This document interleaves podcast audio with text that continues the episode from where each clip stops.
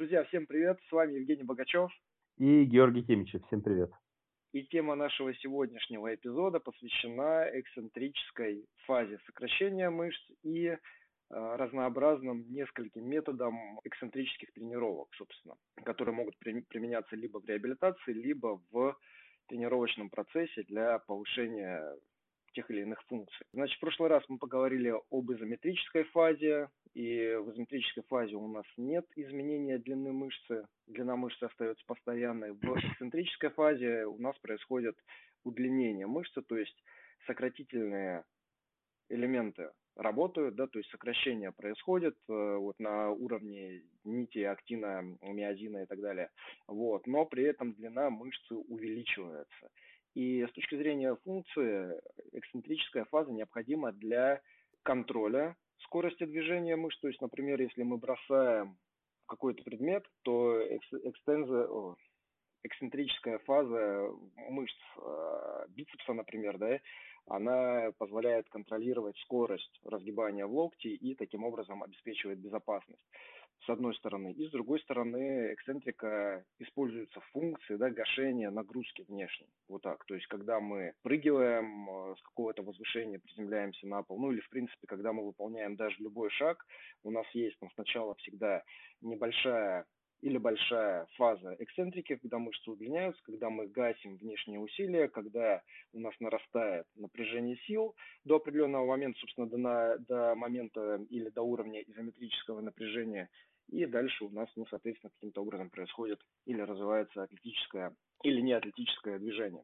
Гош, с точки зрения, давай о физиологии чуть поговорим. Давай. Э, эксцентрического сокращения, да? В чем особенности именно эксцентрической фазы? Если говорить про физиологию мышечного сокращения, особенности в том, что там участвуют не только, как мы привыкли думать, активно-миозиновые комплексы, да. А, но там есть еще, ну, не только, но а, самая большая, наверное, молекула – это молекула титина. Титин – это, по сути, такая молекула белка, а, которая помогает, ну, пассивно, да, пере, перераспределять механическую работу. Угу. Поэтому э, вследствие вот как раз включения этой молекулы титина мы можем в эксцентрике создавать усилия на 30, в среднем на 30% больше, чем а, в других типах сокращений. Вот. И я бы хотел чуть-чуть, наверное, еще вернуться на тему предыдущего подкаста, но уже в контексте вот нынешнего, uh-huh. то есть на тему изометрики. А в изометрике, во-первых, а, я сегодня как раз читал исследование по крип-эффекту сухожилия при изометрическом типе сокращения. Uh-huh. И оказалось, что э, несмотря на то, что после изометрики не было найдено гистологических изменений сухожилий, но сухожилие все равно э, деформируется после этого как в поперечном э, направлении, так и в продольном. Uh-huh. И э, после там протокол был 10, э, 10 подходов по 25 секунд. Uh-huh. И там а, происходил этот крип, который потом обратно деформировался в течение двух часов после этого протокола. То есть происходила пластическая деформация, вытяжение сухожилия, да, да, которое да, потом да, возвращалось да. в исходное состояние в течение да. двух часов после этого. Да, да, да. То есть вот. это краткосрочный, по сути, эффект, да, такой был? Ну, ну, два часа, в принципе, вполне себе как бы достаточно. С учетом, с учетом а, того объема, который был выполнен, да, то есть 10 по 25, ну, это сколько у нас в минутах получается? Сложно мне сейчас посчитать. Ну, там с отдыхом, 200, с отдыхом. 250, 250 секунд получается работы. Ну да. Вот, в чистом, в чистом виде примерно, да. 120 это 4, почти ну, чуть-чуть больше, чем 4 минуты, да? Да. Вот. Э, то есть 4 минуты изометрики, что, в принципе, кстати, ну, достаточно немало, да, по длительности. Да. Если говорить про именно время мышечного сокращения, приводит к тому, что сухожилие потом течение двух часов деформируется обратно. Вот. И еще один момент по поводу э, изометрики и эксцентрики. В изометрике есть э, два типа сокращения, ну, условно их можно выделить, да. Это э, как бы, мы назовем их изометрика концентрическая, изометрика эксцентрическая. Uh-huh. И вот эти вот два типа сокращения, концентрическое и эксцентрическое, они, безусловно, будут также отличаться. Uh-huh. Было найдено, например, а, то, что вот те самые молекулы титина, которые я уже упомянул, они будут включаться только в эксцентрической изометрике. То есть, когда я, например, человеку даю команду а, «держи», то есть я ему просто словами это говорю «держи», да, да, да, да. и начинаю на него давить, то это изометрика по типу эксцентрики. То есть там будет включение молекул титина. А если я ему говорю «дави на меня», тогда будет э, изометрика по типу концентрики, без э, включения титина. И количество усилий, даже которые они будут производить, может от этого ну, достаточно значимо отличаться. То есть мы это тоже должны обязательно учитывать, э, какую команду мы сообщаем а, человеку, от этого будет э, отличаться тип изометрики, которую он будет э, выполнять.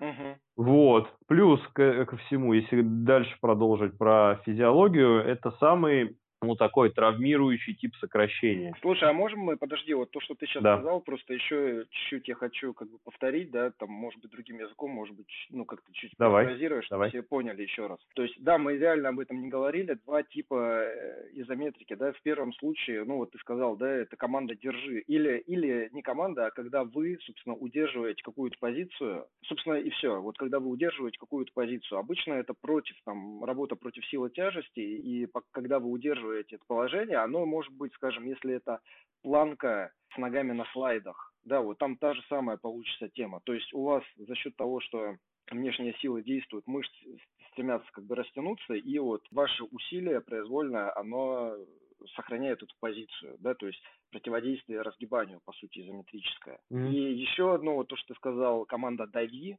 это когда вы намеренные выполнить концентрическое усилие, то есть когда у вас происходит нарастание силы, в начале это уровень вот, изометрического сокращения, и потом это уровень уже выше, когда, когда происходит движение, но в данном случае вот уровень выше не достигается, да, потому что движение не происходит. То есть то, то усилие, которое вы прикладываете, оно недостаточно для того, чтобы привести к концентрическому усилию. И там ведь еще разница по электромиографической активности мышц есть, насколько я знаю еще, да, и в случае, когда вот эта команда дави, активность выше, правильно? Угу. То есть у нас получается, если мы противодействуем разгибанию, то есть вот эта эксцентрическая изометрика пресловутая, то там тоже у нас включаются пассивные элементы, то есть тин, молекулы титина, угу. и параллельно там сократительная, ну то есть соединительная внутримышечная ткань. Вот. А в случае с э, концентрической изометрикой это больше все-таки активность нервной системы получается, да, там играет ключевую роль в противовес пассивным да. структурам. Вот, да. все, я просто еще раз как бы повторил чуть по-другому, чтобы, чтобы все точно поняли, о чем мы, что мы имели в виду.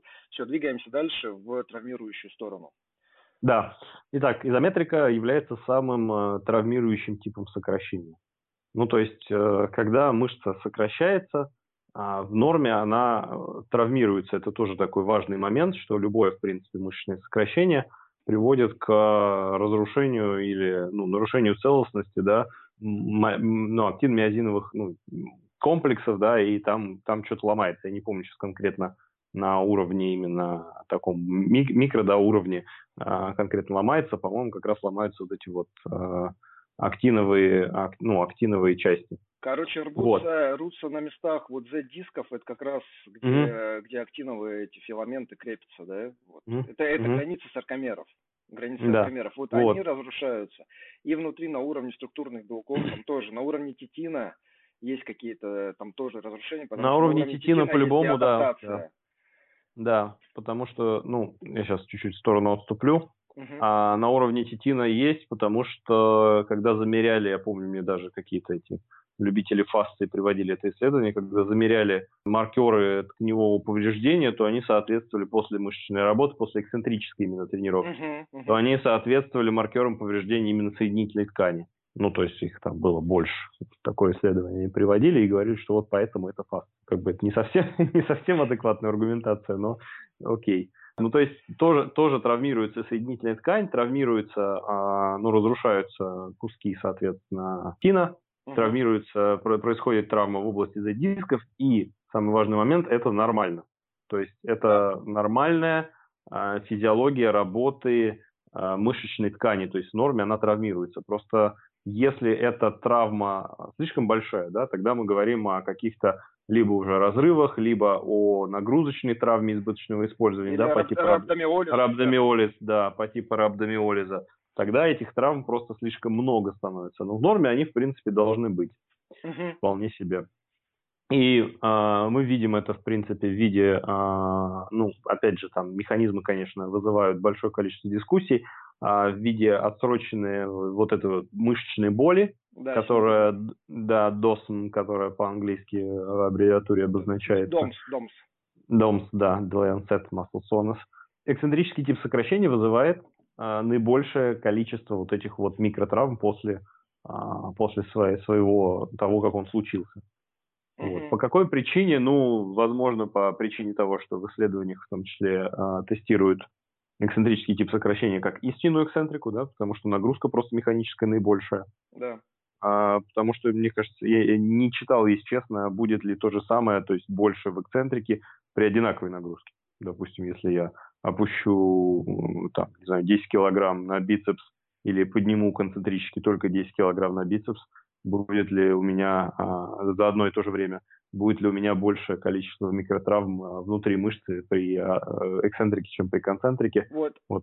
Анекдотично я тебе могу Да. сказать, да, что если мы при той же нагрузке, если мы убираем эксцентрику, да, то есть, допустим, становые тяги, и Мгм. если ты, ты выполняешь вот эти спуски, или ты их не выполняешь, вот если ты Мгм. просто поднимаешь штангу и бросаешь, поднимаешь штангу и бросаешь, даже Да. если ты набираешь очень большой тоннаж, то есть типа там, Мгм. не знаю, 8-10 тонн, да, в сумме, на Да. следующий день вот этого, ну или там через там два дня, неважно, короче, вот этой отставленной боли после тренировочной, ее нет. Мгм. Ее реально нет. Вот. Если же ты делаешь тягу, собственно, допустим, серийно, touch and go, то есть поднимаешь, опускаешь, и вот как бы Да. в касание выполняешь, то, ну, совершенно точно это либо задняя поверхность бедра, либо ягодица, в зависимости от того, у кого что доминирует, скажем, да, или и то, и то, и плюс поясница, если человек гнул спину, когда ну, не Да. хватало ему контроля. То есть Мгм. вот из личного опыта совершенно точно разница, она просто ну, сумасшедшая по, вот, по ощущениям. Слушай, ну с этим я абсолютно согласен, но э, если вот э, взять тот, тот протокол, например, который я сейчас описал, да, то Мгм. получается, что мы должны объем тогда умножить на 2, потому что у тебя получается объем концентрический, да, при котором у тебя нет мышечной боли, но плюс к этому у тебя получается время и объем точно такой же эксцентрический, то есть его получается в два раза больше. А я говорил именно про один и тот же, допустим, объем, одно и то же время под нагрузкой, но в одном случае ты только поднимаешь и не опускаешь, да, бросаешь, а в другом случае ты только опускаешь, но за тебя кто-то поднимает. Вот, вот при таком. Я могу сказать, Вот тут- что тут я- я- я подтягивание- не- тут я не знаю. мы делали, и примерно такое, да, то есть подтягивание в Мгм. эксцентрике используется обычно либо когда у человека недостаточно сил, чтобы подняться вверх, то есть это как первая такая Да. стадия, Да, да, да. либо, либо сильным человеком с увеличенным весом, то есть мы вешаем дополнительный груз и делаем Да. вот усиленную эксцентрику, да, Да. Без подъема вверх. Тут я тоже согласен, потому что это большая нагрузка, то есть ты не Большая можешь это нагрузка, просто вытянуть да. концентрически, да, да. да, да, да. Да, я говорю именно про одинаковую нагрузку. То есть, если ты можешь это сделать концентрически, но ты делаешь это эксцентрически. По идее, по логике, да, оно должно быть э, даже меньше микротравм. Почему? Потому что когда ты э, догружаешься эксцентрически, ну и достаточно медленно двигаешься, у тебя как раз могут э, включаться вот эти вот волокна титина, белки титина, и перераспределяться нагрузку. То есть тебе субъективно даже будет легче это делать. Субъективно будет легче. Метаболически Мгм. совершенно точно есть э, выгода в эксцентрической фазе. Да. И Если сила равная, то метаболически эксцентрика лучше, она меньше сил Да, тратит. Но, по идее, по идее должно быть меньше, но, но, но непонятно. По- получается, что нет, потому что в концентрике у тебя вообще пассивные эти структуры не, ну, как бы они там, они все равно работают, да, все равно вот этот параллельный компонент, он есть, передача усилия, но э, в эксцентрике, если у тебя, короче, Да. больше силы генерируются вот пассивными элементами, то значит они и начинают разрушаться. То есть даже при выравнивании, скорее всего, все равно эксцентрика должна быть более травмирующей, чем концентрика. И да, и нет. Тут я вот как бы так с тобой соглашусь наполовину. Потому что когда мы говорим, например, про... Мы сейчас с тобой на микроуровне да, находимся Да. и говорим про белки титина, да, но когда мы говорим, например, про ту же самую концентрику и соединительную ткань, тогда у нас есть другая соединительная структура в виде костомеров, которая позволяет перераспределять а, силу латерально, да, что делает а, концентрику более продуктивной и является одним из механизмов увеличения продукции концентрической силы. Угу. То есть в любом случае тоже будет задействована а, соединительная ткань. Слушай, ну кастомеры а... у нас работают и в эксцентрике тоже, они у нас все время есть. Да, да, это да, вот этот да, пресловутый да. параллельный компонент, он все равно есть. И... А, кстати, что насчет травматизации на уровне кастомеров? У тебя есть, да? Потому что я не помню сейчас, ну, если честно, что там при эксцентрике тяжелой. При тяжелой эксцентрике, ну, только вот за счет вот этих маркеров я читал, то есть рост э, именно маркеров э, травмы соединительной ткани. Больше, больше пока я, к сожалению, не, не, не, не глубже не изучал mm-hmm. этот момент. Да, и к слову, титин, я еще хотел просто добавить, титин – это молекула структурная, посредством которой крепятся у нас толстые миозиновые филаменты. То есть это вот, собственно, молекула, которая вот, вот эти филаменты как бы сохраняет на месте. И, собственно, за счет как раз вот, вот этого, этой особенности титин может участвовать в эксцентрической фазе, в генерации усилия. Да? Ну, точнее, не генерации усилия, по сути, а как это правильно сказать? Потому что не генерирует, а по сути, ну или генерирует. Короче, вы поняли. Так, значит, рhabdomyolis, кстати, это вот, ну, в кроссфите вообще такая тема известная многим, то есть на обучающем семинаре Level 1 есть целая ну, не целая лекция, наверное, но там всегда сноска дается и предупреждение, что вам необходимо вот, дозировать для новичков упражнения с эксцентрической фазой, потому что это может привести к, к абдомиолизу. И на самом деле было, ну, наверное, слишком много, неприемлемо много случаев вот этого рhabdomиолиза. Ну, вот, скажем, в моей практике такого не было, да, слава богу, а вот в практике других, скажем, тренеров, то есть то, о чем можно было прочитать, там, в Америке, например. Как это происходило? Приходит человек, который не в кондиции, приходит на тренировку по кроссфиту, да, и кроссфит это же что, это же фитнес, вот. А что мы там делаем? Делаем функциональное движение, да, и вот, допустим, подтягивание в тренировке. Человек подтягиваться не может. Но ему говорят, ну не вопрос, делай прыжковое подтягивание, и все.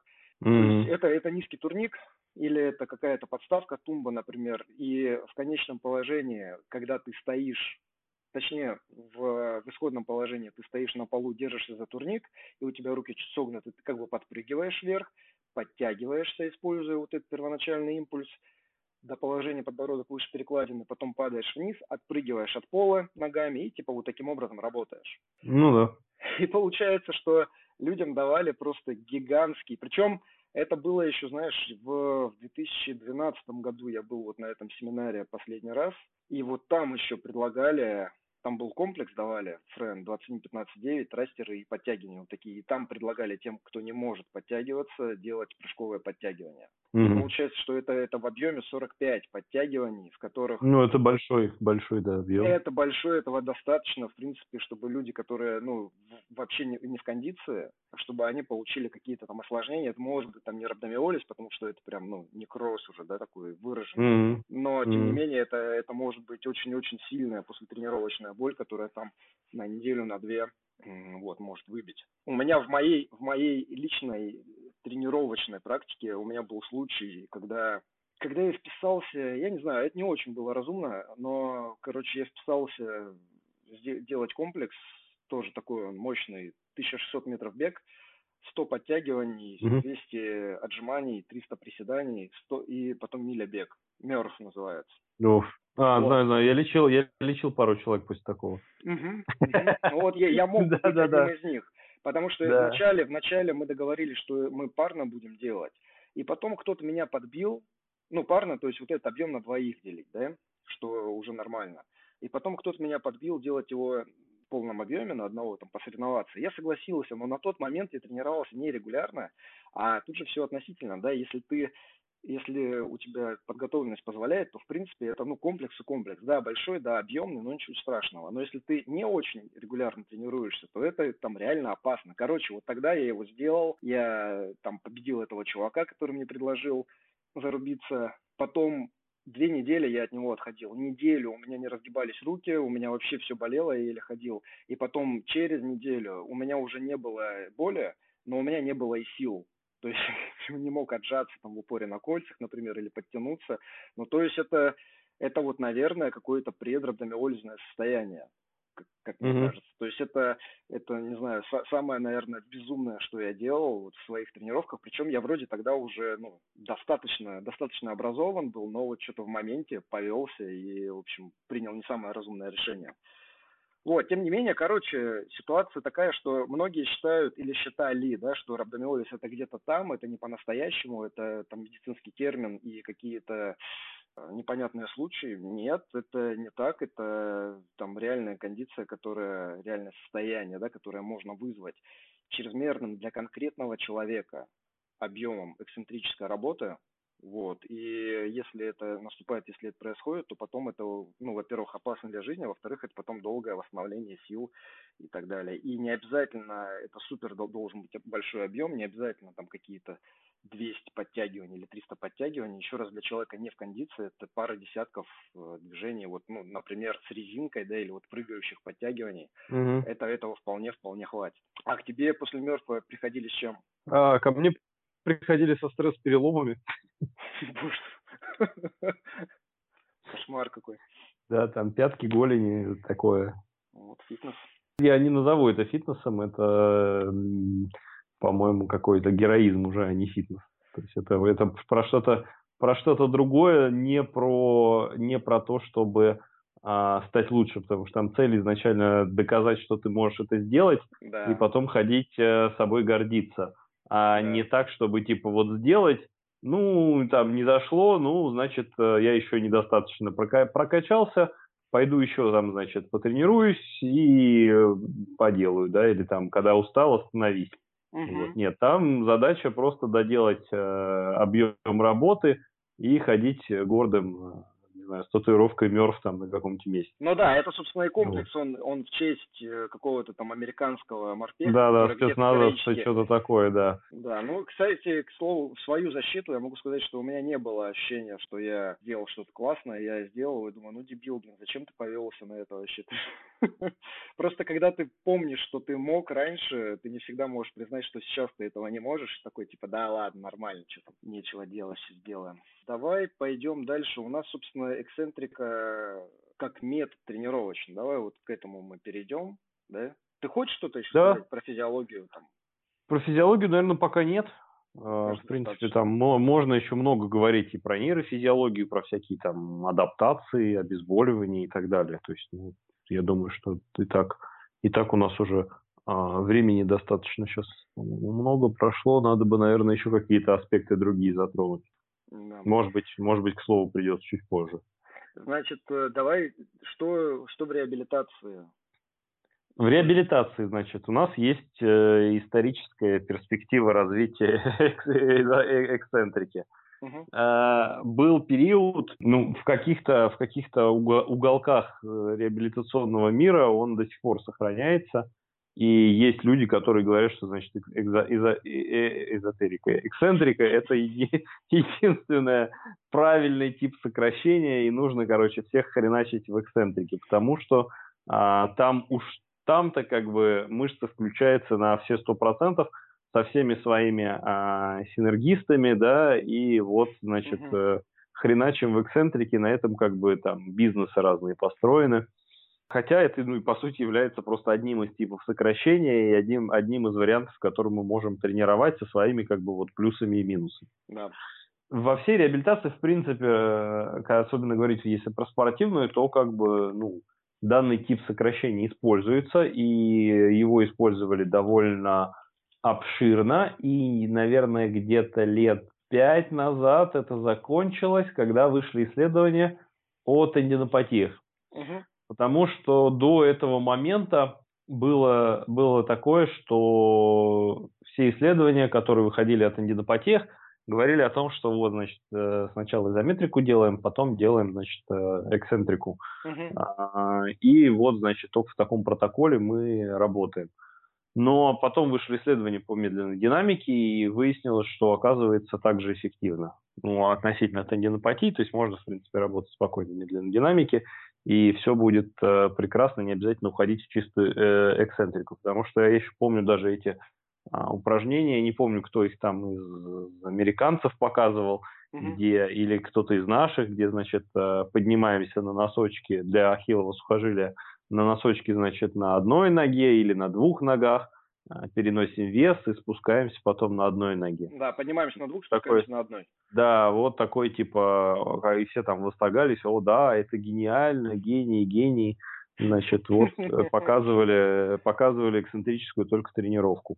А потом вышли эти исследования, и эти видео, конечно же, закончились просто по той причине, что теперь это не так хайпово, и можно просто подниматься вверх-вниз на носке, что, mm-hmm. в принципе, все знают, да, и это будет также эффективно.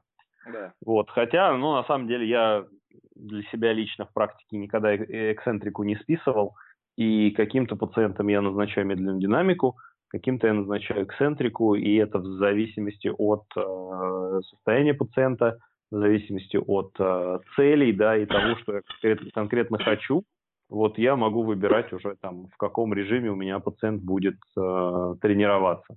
Что еще у нас есть? Ну, это прекрасный инструмент для работы с амплитудой если есть слабый человек. Это прекрасный обезболивающий инструмент, прекрасный инструмент для увеличения а, амплитуды с точки зрения а, длины, например, а, саркомеров, чтобы mm-hmm. у нас мышца росла в длину, да. То есть саркомерогенез. А, да, именно в длину, да, не в, не, не в толщину. Да. И, ну, наверное, из основных, наверное, это вот э, все. А, ну и, конечно, как я мог забыть, адаптация соединительной ткани, то, о чем уже упоминали ранее да, это то, что мы используем а, именно для этого. Но, но здесь такой момент, опять же, почему медленная динамика вылезла, то, в принципе, большой разницы на самом деле нету именно относительно соединительной ткани. Если у нас тяжелая медленная динамика или эксцентрика, uh-huh.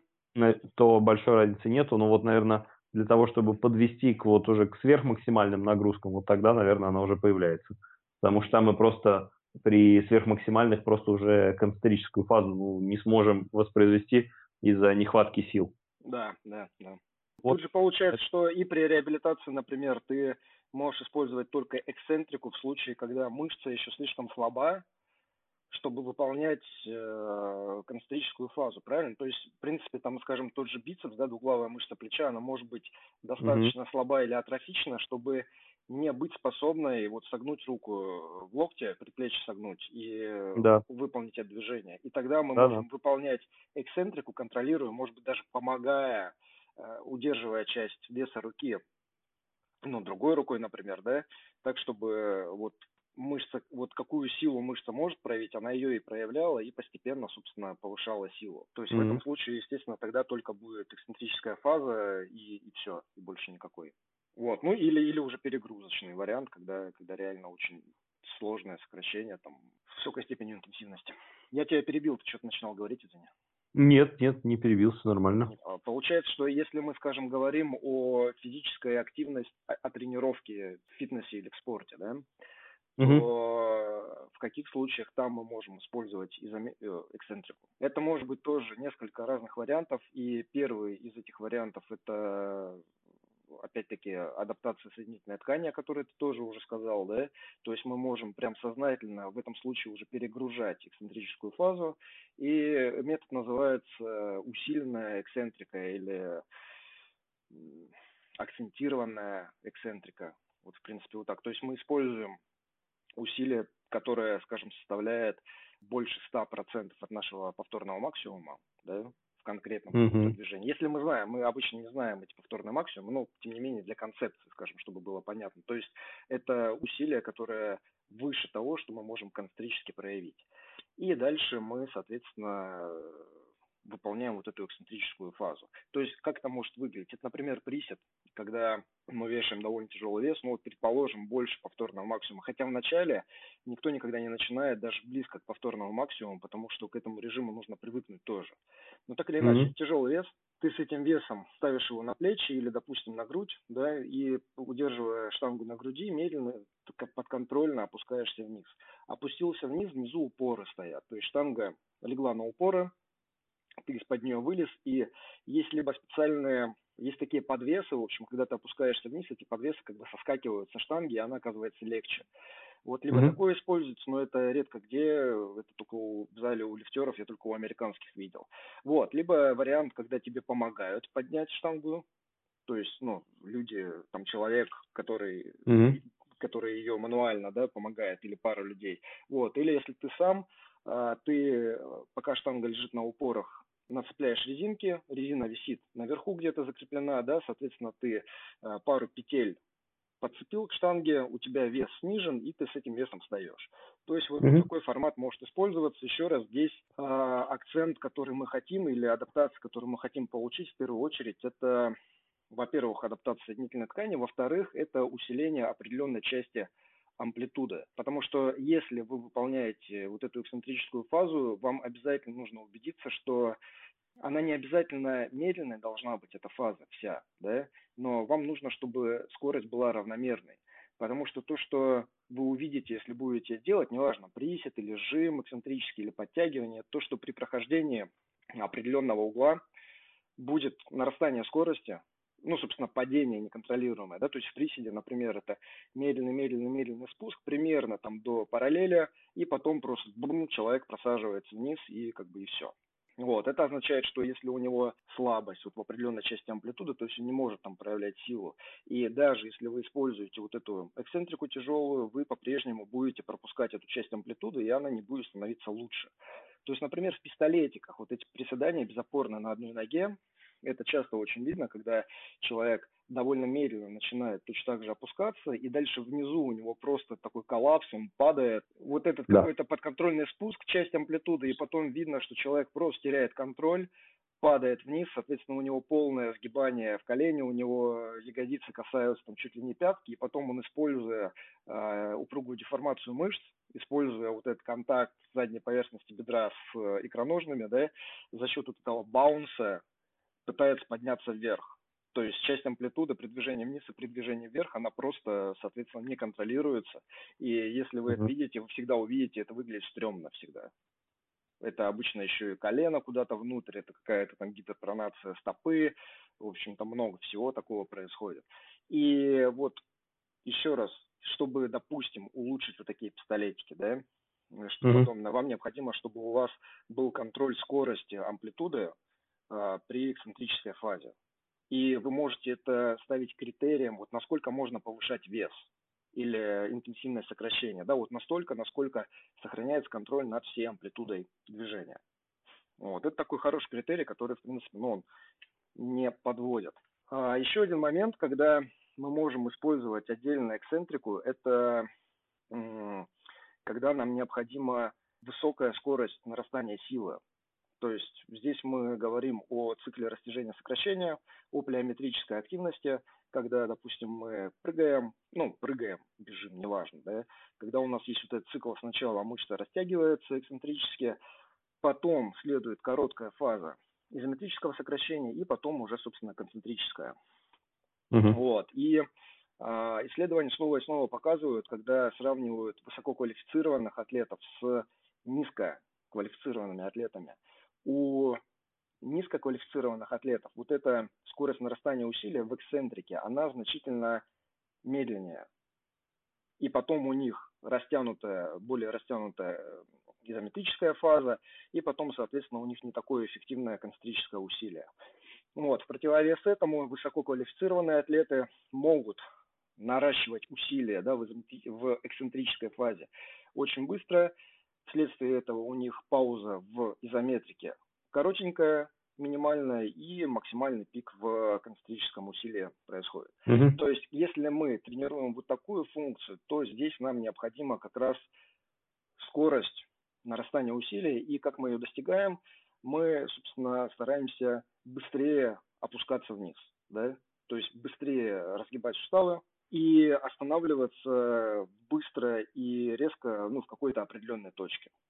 То есть, например, если это присед, если мы хотим вот подобную функцию тренировать в приседе, то это означает, что мы держим штангу на плечах или на груди, и дальше мы, по сути, чуть ли не падаем вниз, стремясь остановиться, к примеру, в параллели, да, когда у нас бедра, mm-hmm. их, ну, там, не знаю, верхняя или нижняя граница, не знаю, в зависимости от того, какие акценты находятся в параллели, то есть заранее ограничена амплитуда, то есть заранее оговорена точка, где нам необходимо остановиться, и вот, соответственно, вот там это и необходимо сделать.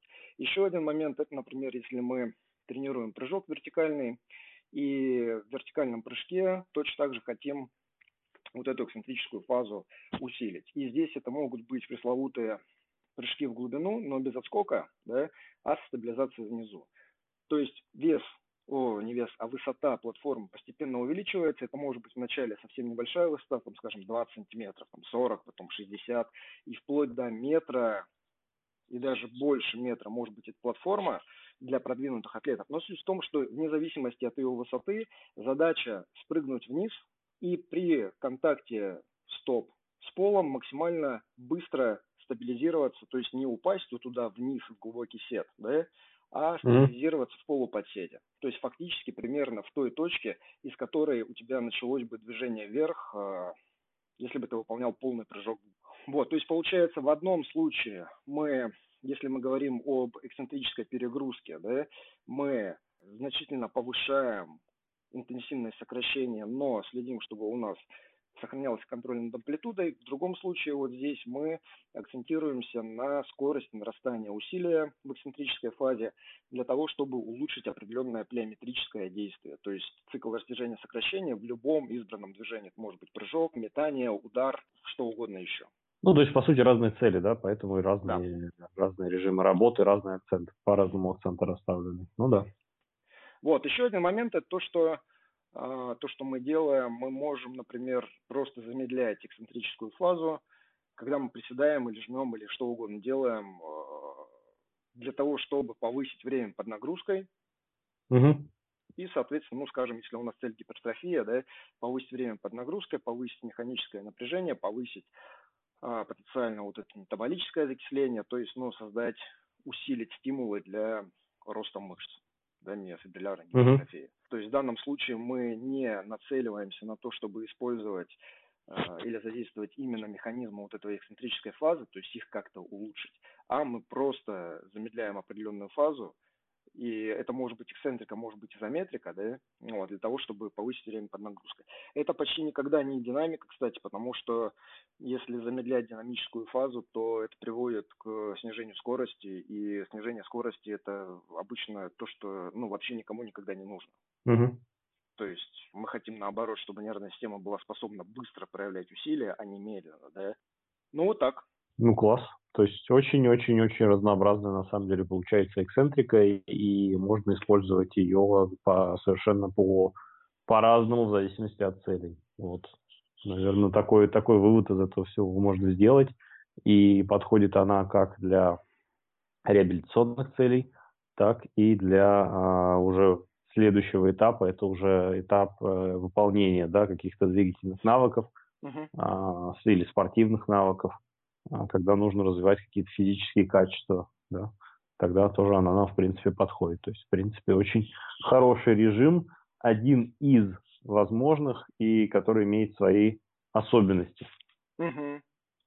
Да, еще, кстати, вот то, что ты говорил, вот этот э, метод, когда ты на носках двух поднимаешься вверх, опускаешься на одном, да. называется, я не помню, как точно, что-то типа 2-1, 2 слэш 1. То есть mm-hmm. это, это применимо к чему угодно. Например, ты поднимаешь штангу в становой тяге, поднимаешь ее на двух mm-hmm. ногах, опускаешь стоя на одной, да? Или, Да-да. или, к примеру, это может быть гибание рук со штангой, когда ты вверх поднимаешь читингом, то есть ты используешь там разгибатели mm-hmm. бедер, например, да, еще что-то вверх поднимаешь читингом и вниз опускаешь медленно. То есть э, это любой формат на самом деле, когда ты помогаешь себе в концентрической фазе каким-то образом, и потом в эксцентрике ты работаешь одной конечностью, и, или, или не одной, но, короче, вот э, эксцентрика у тебя получается утяжеленная. То есть это, в принципе, mm-hmm. это полноценный метод, но важно там понимать, когда мы его используем, для чего. Вот, еще о чем я, кстати, не сказал, и я вот сейчас, когда ты говорил, подумал, что у нас ведь, получается, есть очень специфичная адаптация к эксцентрической перегрузки, да, то есть когда мы перегрузили мышцы, у нас там э, микротравмы, у нас боль после тренировочная, и мы знаем, что вот это возникает очень специфичная адаптация к конкретной нагрузке. Если, скажем, эту нагрузку повторить через несколько дней, да, то боли такой mm-hmm. уже не будет. Mm-hmm. То есть, например, если человек побегал, вот он там не бегал и взял побегал, у него болят мышцы голени, то после того, как вот они поболят у него пару дней, потом он побежит снова, и вот после этой повторной пробежки у него может быть возникнут болевые ощущения, но они будут значительно менее интенсивные. И э, вот этот, как, этот не метод, а это свойство, да, это особенность, она используется, например, у спортсменов, ну, то есть, к примеру, в кроссфите мы это используем иногда специально в подводящей неделе перед соревнованиями. Потому что на соревнованиях обычно большой объем соревновательный, да, и ну, mm-hmm. там много всего надо делать, все болит и прочее. И вот, скажем, тренировка такая условно тонизирующая, то есть это не супер, это не мерз, да, не что-то очень объемное, mm-hmm. но тем не менее это э, нагрузка такая, чтобы вот вызвать небольшую там послетренировочную боль в каких-то целевых мышцах, с тем, чтобы там в начале недели подводящей, с тем, чтобы к концу ее как раз вот этот эффект был уже менее выражен, и у атлета не так все болело, когда он будет там соревноваться на второй mm-hmm. день, на третий день соревнований. Вот, и прочее. Но здесь э, реально есть высокая специфичность, то есть, например, если человек побегал, то после повторного бега у него не будет болеть. А если он побегал, а потом тяжело поприседал, угу. то, то все равно будет болеть, там сначала может быть от бега и потом от приседа. То есть там не обязательно будет перенос вот прям на 100%, да даже может вообще не быть перенос. Ну, интересно, интересно. Еще, кстати, вопрос такой, я помню тоже а, разговаривал, э, по-моему, я с Контреросом как раз на эту тему разговаривал, угу. и по вопрос э, связи э, времени под нагрузкой в эксцентрике и гипертрофии. Uh-huh. То есть нас, насколько вообще важно, там, допустим, не знаю, делать за секунду или за там две с половиной секунды. Uh-huh. То есть влияет, влияет ли это на объем гипертрофии? Ты можешь что-то по этому поводу сказать? Uh, ну, время под нагрузкой влияет. То есть суммарное ну, вот, время под нагрузкой. Да. То есть, uh-huh. скажем, если мы говорим о том, что более длинные сеты, э, более длинные подходы, там, вот эти пресловутые 6, 8, там, 10 повторений, 12, да, uh-huh угу. они лучше стимул создают. Темп же обычно не обозначается, то есть не обозначается длительность фаз, концентрики, эксцентрики да. и так далее. Когда он не обозначается, это чем, чем больше вес, тем быстрее движение, чтобы вот как раз там метаболически что-нибудь там выиграть, да, выторговать себя.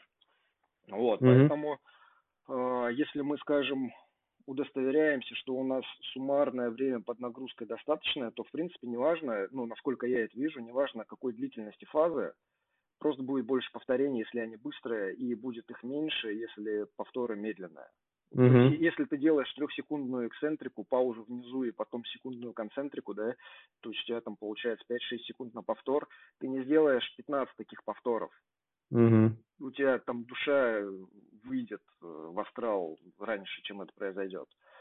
Вот. Если же делать там быстрее, то, ну, соответственно, там получится и 15, 20, сколько угодно еще. То есть, ну, я, я это вот так вижу, да, с точки зрения того, что то есть вот это один момент. Второй момент – это то, что при более быстрой эксцентрике происходит более быстрое нарастание усилия, соответственно, это меньше, ну, возможно, здесь я буду спекулировать, наверное, но потенциально это меньше участие пассивных элементов, пассивных структур угу. и, и больше участие, соответственно, активных сократительных компонентов. Вот, но может быть, может быть здесь нет, потому что у меня на это счет данных. Здесь, это как бы, да, здесь, здесь, здесь неоднозначно. Точно, что будет больше работа центральной нервной системы, да, то есть если мы да. там электромиографию будем определять, то а, объем, скорее всего, будет выше за счет просто большей скорости. Слушай, ну, а, а, это, а это не означает, что как раз сократительные компоненты будут э, больше работы выполнять? Слушай, ну по идее да, но время-то под нагрузкой будет меньше пропорционально. Время будет меньше, но я тебе могу сказать Время еще меньше. тоже анекдотичный опыт. Это то, что, допустим, если ты делаешь какие-нибудь там взятия в сет, и, или рывки, это вот кроссфит этим славится, то, что любые ациклические движения он в итоге запихивает в циклику и в большой объем, да, то есть рывок mm-hmm. это ациклическое движение, в кроссфите оно делается там на, не знаю, 30 повторений э, в некоторых mm-hmm. заданиях. Так вот, если делать, допустим, какой-нибудь рывок в сет или взятие в сет на большой объем, то, э, допустим, ты можешь делать их в двух техниках. Ты можешь принимать штангу относительно высоко, на груди и потом как бы приседать вниз, да? Угу. Вот один формат. Другой формат, когда ты можешь потяжелоатлетически, технично под нее прям себя быстро затаскивать, и по сути ты уменьшаешь путь амортизации и увеличиваешь скорость амортизации. Понимаешь, вот о чем я? Ты ну, можешь визуализировать это? Два движения, когда у тебя более высокий прием штанги и более низкий прием штанги. Угу, угу. То Да. есть, когда у тебя более высокий прием штанги, движение воспринимается гораздо легче. То есть, если это многоповторка, это реально гораздо легче. То есть, это, в принципе, одна из вот таких вот э, технических вариаций, которые мы используем. Если много повторений, если мы можем себе это позволить, прием штанги повыше, более медленный досет. В противовес тому, чтобы пытаться там изображать из себя там Ильина, да, максимально быстро оказываться под Мгм. штангой. Вот если ты так будешь делать 30 раз, ну, от тебя там ничего не останется. Слушай, не, ну там логично, потому что у тебя будет больше, как сказать, э, растяжимость, да, по сути, саркомеров, а следовательно и большее количество там той же энергии, да, потребуется и в том числе и работы нервной системы на то, чтобы это все дело осуществлять. Поэтому у тебя и уровень там, периферической центральной усталости будет при одном ниже, где меньше, да, где ты в более оптимальной длине оказываешься, при другом выше. Так ведь? Но ты в итоге ты проходишь через одинаковую длину. В нижней точке ты проходишь через одинаковую длину, но скорость, к которой ты приходишь, она разнится. То есть в одном случае... А, то есть в одном случае ты принимаешь, но доседаешь все равно, Да, получается, да, до того да. же То уровня. есть, да, А, ты доседаешь до того ага. же уровня, но скорость ниже. А в другом случае ты, по сути, думаешь о том, что не, я буду исключать фазу приседа, я сразу максимально быстро под нее уйду и попытаюсь встретить ее там внизу. И вот это, короче, гораздо жестче в итоге э, и воспринимается, и, как бы, не знаю, более жесткий эффект оказывает, там, и метаболический в том числе. Ну, можно тут, конечно, подумать тоже об этом э, о соотношении длины и усилия в мышце. Потому что в одном случае у тебя на большей длине принимаешь, да, в другом на какой-то более средней. Если ты не готов, наверное, на более средний тебе в любом случае легче будет, потому что просто сильнее. Там перекрытие, перекрытие будет э, более оптимальным, плюс нервная система, опять же, привыкла работать. Может, за счет этого. Еще один, кстати, момент, о котором я вот сейчас он пришел мне в голову, и он такой, он должен звучать как предупреждение. Тоже любителям кроссфита на самом деле. И не только любителям, в принципе, любых объемных, э, объемной работы, где есть эксцентрическая фаза, да. Э, Вот. Короче, критерий дозировки объема – это точно так же способность контролировать эксцентрическую фазу. То есть, когда вы можете контролировать скорость эксцентрической фазы по всей амплитуде, то значит, у вас, в принципе, ну, сил достаточно. А когда у вас возникает это на подтягиваниях очень хорошо, вот подтягивание, допустим, там, баттерфляем или киппингом, да, которые на большое количество повторений выполняются, Мгм. а, когда их выполняется много, вот, ну, относительно силовых или выносливостных способностей атлета, в какой-то момент там начинаются такие провалы. То есть человек опускается вниз, и вот он, э, ну, уже почти внизу, и там прям провал. Плечи поднимаются к ушам, там, ну, то есть вот такой как бы рывок происходит. Это и визуально со стороны заметно, это и ощущается изнутри всегда, как более такое какое-то жесткое движение. То есть, ну, реально вот в области лопатки нет ощущения контроля, и тебя как будто там дергает вниз. Вот когда это возникает, это означает, что, принципе, объем уже достаточный, потому что за счет маха, дальше, то есть смотрите, что происходит. У вас силы разгибателей плеча, например, уже недостаточно, чтобы контролировать амплитуду, да, недостаточно. Но при этом вы продолжаете использовать мах, вот этот киппинг пресловутый, для того, чтобы подняться вверх, потому что вам же по движению вверх засчитывают повтор, Мгм. да, и получается так, что человек делает мах, он подтягивается наверх за счет вот, вот этого первоначального импульса, и потом падает просто как мешок на двух ручках вниз. Мгм. И э, вот если это происходит, то значит надо, по сути, останавливаться. То есть если это только не соревнование, там какое-то для вас важное, где вам нельзя останавливаться, где вам надо продолжать в тренировке, это означает, что что, ну, как бы все, вы перешли черту, когда у вас э, там сократительного потенциала уже не хватает, и вы, по сути, всю работу переносите на там, синергисты вот в этом движении и на соединительные ткани в агонистах. Как бы вот и все. То есть это ну такая какая-то уже бестолковая тема. Вот, поэтому, ну, это внимательно надо отслеживать и у своих подопечных, если вы кого-то тренируете, и, соответственно, у себя по ощущениям, если вы тренируете сами. Это всегда очень-очень хорошо заметно, вот эта грань. Ну что, в принципе, сегодня у нас Ну вот. довольно такая продуктивная, мне кажется, получилась с тобой беседа. Много было сказано на тему, Ну на да. тему эксцентрики. И я думаю, что многие найдут для себя какие-то, наверное, новые моменты и какие-то интересные моменты, как в плане реабилитации, так и в плане тренировок.